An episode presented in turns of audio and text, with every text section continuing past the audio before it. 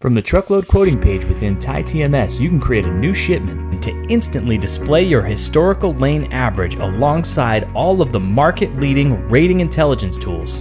In just a few clicks, you can adjust the quote, add your margin, select your quote response template, and email an official quote right off to the customer from the same page. Request a demo today at tai-software.com to find out how Tai TMS can optimize your quoting process.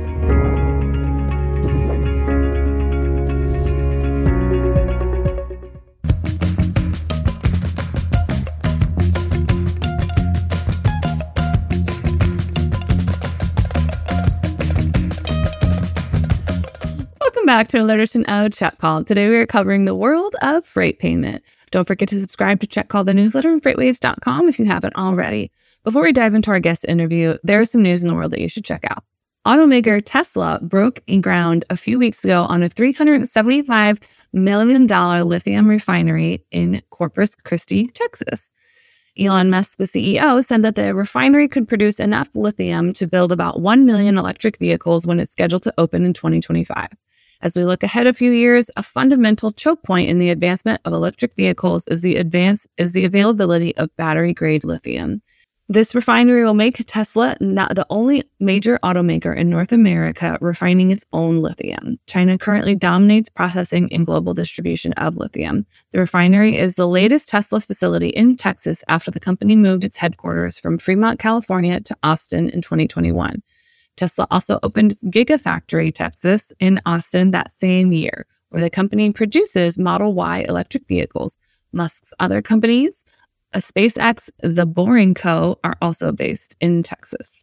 This week's Sonar Chart of the Week is the track lane from Nashville to Cincinnati. Spot rates have started a downward trend on this lane as capacity loosens. Outbound tender rejections have decreased 111 basis points week over week, and outbound tender volumes have dropped 3.72%. As long as outbound tender volumes and rejections continue to decline, spot rates will continue their downward trend. The only slightly, the one slightly good thing is that because it's such a short haul of about 270 miles, spot rates will be higher than the long haul alternatives in each market. Today we are joined by Sean Smith, head of product at Denim. Welcome to the show, Sean. I am very excited to have you today. Hey, thanks for having me. Super excited. This has been a long time in the making. We met at F3 and I pretty much fell in love with denim from the get go. Uh, it was the the mini golf pad for me. Best, best conference lure people in tool ever. It was great. Uh, and then, you know, you get captured by the dazzling personalities of denim. Like, I got your email last week and I was like the Robin Williams from Jumanji. Was like, what year is it? Like, how long has it been since we haven't talked to each other? Exactly. But we're here. We're fixing that now. Um, but for those who do not know you or Denim, can we get some background on you and kind of how you got started at Denim? Yeah. So I look after product for Denim. Joined about two years ago. I think it was like the 17th employee or something like that. We're, we're up over 70 now. Uh, prior to Denim, I did another startup in the short haul space. It was a dump truck marketplace, like for Uber for dump trucks. Um, and then prior to that, I spent a bunch of time in consulting at, at Oliver Wyman and, and Price Waterhouse. And uh, yeah, worked with a lot of big companies and realized that big companies weren't for me. And so here I am. Maybe not the you don't want to be the the tiny wheel in the in the big corporate machine. Right, right. Small fish, big pond, I think in that case.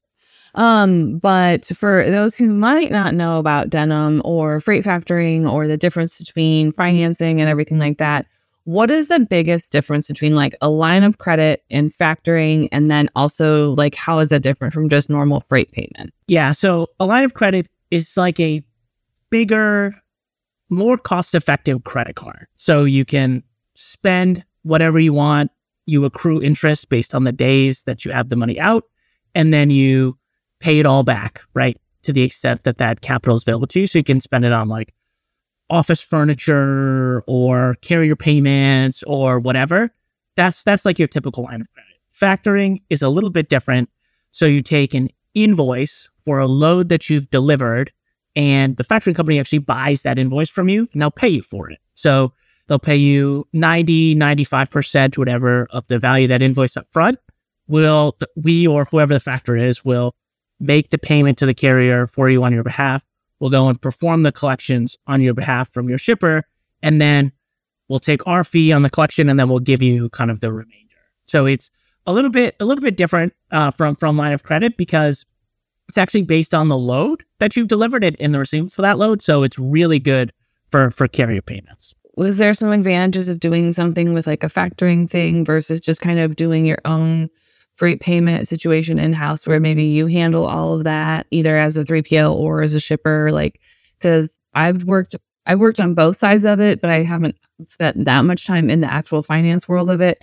So to me, it always seems easier to just kind of do your own freight payment. But I also understand all the challenges that come with that. So I guess what is kind of the allure of one over the other? This has come up a lot recently. So, like I'm sure as everyone's seen over the news, the feds are raising rates. We hope that they're done. They might not be done. We don't really know. Uh, these lines of credit are typically priced on like a prime plus. So you get so many percentage points over the prime rate. I think the prime rate now is like eight or nine percent or something. So it's like quite high, right? Um, so that interest rate can fluctuate. Think of like a variable rate mortgage for your house as opposed to like a fixed rate mortgage. You have the same payment every month. The other thing that's really different is the fund funds that you have available. So as of credit, you can take it out all at one time. Um, with factoring, you kind of get it on a on a per invoice basis, and then the use of those funds can be different. So, like for the case of factoring, we need to pay your carriers first, and then you can use the rest of the money for whatever you want. Line of credit, you can do you can do a bunch of different stuff. Um, the advantages and different disadvantages kind of stem from those big big three differences. So, the advantages of a line of credit is that you have control over the payments and you have control over the collection. So you basically just have a relationship with the bank right? Um, so that allows you to have like a ton of flexibility to, to do whatever you want. The advantages of factoring on the other side are you have a fixed fee for this particular invoice, like 1% or 3% or, or whatever it is. The factoring company also manages your AP and AR processes. So you don't have to have as many folks on staff to manage that sort of stuff. We have brokers at Denim that are doing a you know, million bucks a month by themselves, right? They don't have like a administration kind of department. Uh, and if you have a factor like Denim, who is familiar with transportation, familiar with working with freight brokers, we have a ton of tech that we actually layer on top of it. So, like, we integrate with your TMS, we provide the accounting specific to your brokerage, we give you insights related to lanes that you've run or um, particular accessorials that you're spending on. We provide you a little bit more flexibility based on the type of work that you do. So if you, you know, go to your banker and you ask them what a, a POD is, you know, I, I think they're going to kind of give you a funny look where, you know, we know these folks, right? And, and these are people. Now, the disadvantages are um, for the line of credit, the interest is variable. So you can take the up with the up and the down with the down, and you kind of have to like manage that. Um, the other thing about line of credit is that you need to have long-standing excellent credit in order to be able to do it. So a lot of these small and medium freight brokers and, and 3PLs are not going to qualify, or if they get one, it's quite small, like it's a MX 20K line or something. And if you're trying to do 500K a month, $20,000 of a credit line, it's not going to get you very far. Um, so the bar is quite high for you to be able to get a meaningful amount to be able to actually like run your brokerage on. Um, and then the other disadvantage line of credit, sort of alluded to on the factoring side, is that your relationship is with a bank that doesn't necessarily know you, doesn't don't build their processes around you, the freight broker, or you, the 3PL. So you have to run all of that overhead yourself. Kind of as you said, right? You've got to hire folks, you got to have contractors, maybe you're doing stuff offshore, there's people you have to manage, right? There's all those expenses. Um, so that kind of is the, a good a good trade off on the line credit side. On the factoring side, you really need to be able to use the money first to pay the carrier and then the rest you can you can use it for whatever you want and that money becomes available to you as you as you so if you're running a really high volume brokerage right like a decent volume brokerage this isn't a problem for folks because they can spend money on, on whatever they want to spend money on because have those funds available to you and um, the flexibility is not there as much with with factoring but we're rolling out some things at Denim we've done in the last few months now that sort of bridging gaps for folks that are looking for a little bit of the, the best of both. Um, so you can provide all the tooling and all the kind of services that a factor provides with some of that same flexibility that you get from a line of credit.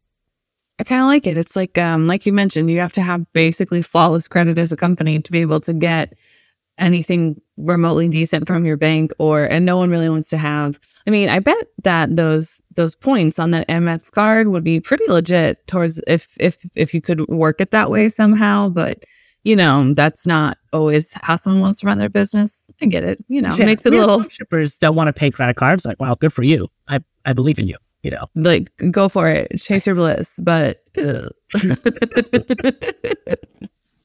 I mean, it's not for me. But don't get me wrong. As an individual, I will play that credit card points game till the cows come home. Absolutely. If you're giving me free money, I will absolutely play that game. But I'm also not running a five like a million dollar empire out of my house. I'm literally just like going and getting groceries and want to get a free upgrade on a flight the next time I go. Like that's all I'm trying to do.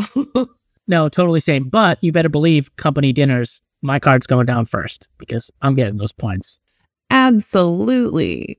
Absolutely. Cause especially if you get those like uh the casual uh the chase uh, reserve or the Chase Sapphire, you get like five times, six times, like you get all the f- times points on it.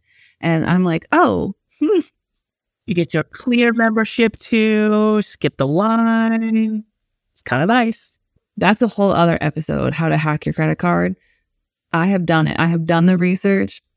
Your girl's currently working points to try and get a free flight to Tokyo. So stand by. I love that for us though. So anyway, not really related to freight in any way, shape, or form. But hey, you know, if you're a shipper that wants to try to get free free flights to Tokyo, I bet you could get that a lot quicker than I could. we we get plenty of debates about card points. We, I mean, in my early in my you know work life, consulting's like a four day four day a week travel kind of gig, right? So if you're not playing the game, then you're you're really leaving money on the table. You touched on some of the tech stuff that Denim has. Um, I guess for people who uh, are still cutting checks to their carriers, and yes, it hurts. It hurts to say uh, when someone pays via check in the mail. Which let's agree, it's 2023. Let's stop mailing payments. We don't need that anymore. It's just, it's not it. It's not it. It's not the look. It's not the vibe. Move along. Um, so I guess do you have to be a certain size of a brokerage to really benefit from some of that tech enabled freight payment or freight factoring stuff? Or is it mostly for like your medium to large sizes or your uh, super big brokerages like your CH Robinsons? Or if it's me and four guys in a random office, can we still benefit from some of these tech these, these tech developments? The the biggest thing about factoring is the credit that you need is based on the shippers that you work with. So you could be a, a one day old baby broker and they love you at Home Depot and they just you want a contract and you've got a ton of freight that you need to move and you don't have to like convince a bank right to give you a line of credit. You go to a factor and you say, "Hey, here's my contract from Home Depot. By the way, here's my MC number. It's one day old. Like I'm ready to go. And, you know, we will give you the big thumbs up and we'll integrate with your TMS if you have one set up already. We'll integrate with your QuickBooks if you have one. We'll give you all this reporting. We'll help you with some of the workflows, um, help you make sure you don't um, get yourself in trouble. Yeah. So we'll, we're, we're all over it for sure, no matter the size. just like parents and children, you guys are there to make sure that a tiny baby broker doesn't yeet itself off a cliff and do something stupid. You're just like, no, no, we're going to stay on the mountain, not jump off the side of it, no matter how tempting it might look today. Right, right, right, right. It's like, hey, you remember that contract that you got from a gmail.com address uh, for a ton of money? Let's take a second look together. Maybe we'll just do it together. Just like, just, just some quick homework. Let's double check that at sbcglobal.net. Right. We care. Our operations people care. We care about us because our money is at risk, but we also care about you because we're in this together. You know, like we're we're in this together.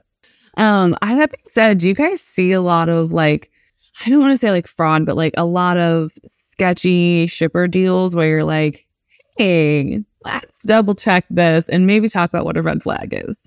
Yeah, we we definitely we definitely see our share. The thing that we see we see a lot of is um, especially newer brokers, especially in markets like these. You see something that's a little too good to be true.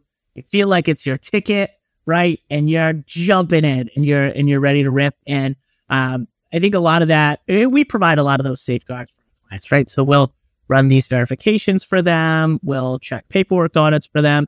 We have we have some folks that have signed up um, and have sent us pictures of their licenses that are just like a picture of a hot dog. It's like, all right, well, we're gonna check these pictures. Like, you can't you can't do that.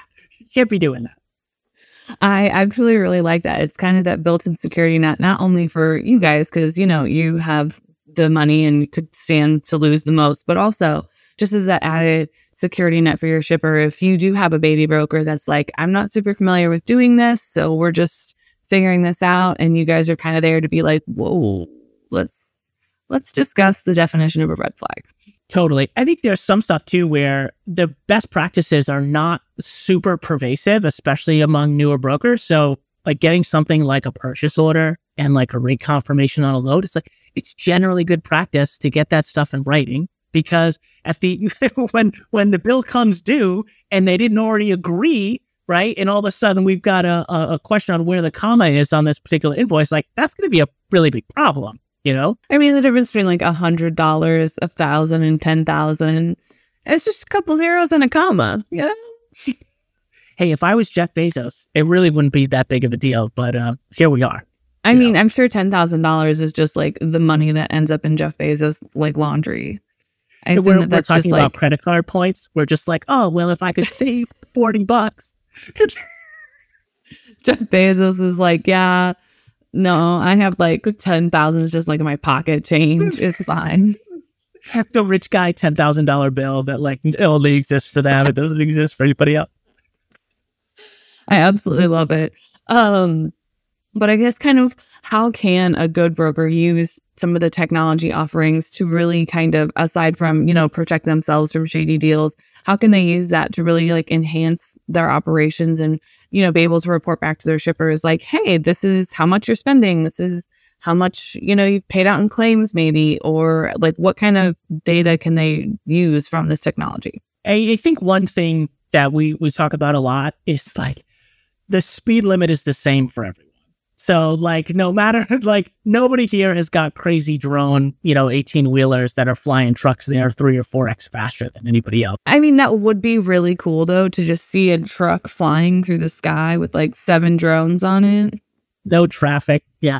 The no, I mean the, the speed limits are the same for everybody. So providing great service, being able to provide them a transparency, create the trust that they need to that they need to create, provide them all the tools you know, give them insights. These are ways that freight brokers can can differentiate today. I think you you saw we we rolled out a manifest earlier this year, this like smart broker program, and um, th- this is kind of the newest evolution of freight brokers that we see in in the market today. Is this like the digital brokers, the convoys and Uber Freights of the world that that we've talked about, and then the smart brokers is like the next wave of of your pen and paper, you know, T card stacking freight broker uh, because they've got tech behind them. They look and feel like a person, a human being, but all of a sudden they've got you know this this operation that allows them to create a really intimate and deep relationship with their customers, but all the power behind them of some of these gigantic brokerages. I guess what's one of the like one things that you have? What's like your one piece of advice to someone that's still maybe living in the dinosaur age, cutting paper checks to carriers because that's a great idea. It's not. That's sarcasm. Please note that that's sarcasm. What's your one piece of advice to those who maybe are a little hesitant to jump into some of the tech regarding the financials? The biggest barrier that we see traditional freight brokers like going to make the leap is it's mindset. It's it's totally all between your ears. Like the sometimes if you have a long contract, if you've got processes that you're comfortable with, your inertia, I always cut checks at my kitchen table on Sundays, you know, the manual always comes, right? And you have this feeling of just like, I don't want to say complacency, but like it works and it's not broken. I don't, I don't want to fix it. But like, if you look around, you look at your peers, you look at what the rest of the market is doing, expectations are changing, right? Competition is getting stronger. And as a traditional freight broker who probably has had some success if you've been in this business long enough to where you're still doing quite well and you're cutting checks on your kitchen table on Sundays, it's like keep your head on a swivel because you you never know what's coming and being able to link in such an important process around money movement with the rest of your tech, right? Helps eliminate human errors. It eliminates I'm out of checks today, right? Like there's a bunch of these challenges out there that that folks who are still running on on these kind of you know non-tech um, platforms uh, in being able to move into something that that our smart brokers would want to do. It's kind of one of those just because it can be done that way doesn't necessarily mean that it should be done that way. That's not necessarily the wrong way to do it because it's it's not wrong. It's just it's not great. It's not great. No. It's not great. We can be better. We can all do better. Yeah, totally. And it's not just payments, right? There's like a huge portion of a of a broker's tech stack that like when everything all sings and works together, that there it's there's incredible chef's kiss. Yeah. Chef's kiss.